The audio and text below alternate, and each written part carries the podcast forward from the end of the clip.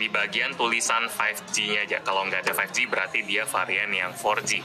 Kalau dari sisanya sih sama-sama aja. Di sini ada logo Vivo, official smartphone dari Euro 2020 ini baru mulai ya baru babak penyisian. Jadi Vivo sebulan ini bakal menang banyak sih. Terus ini ada RAM 8GB dan memori internal 128GB.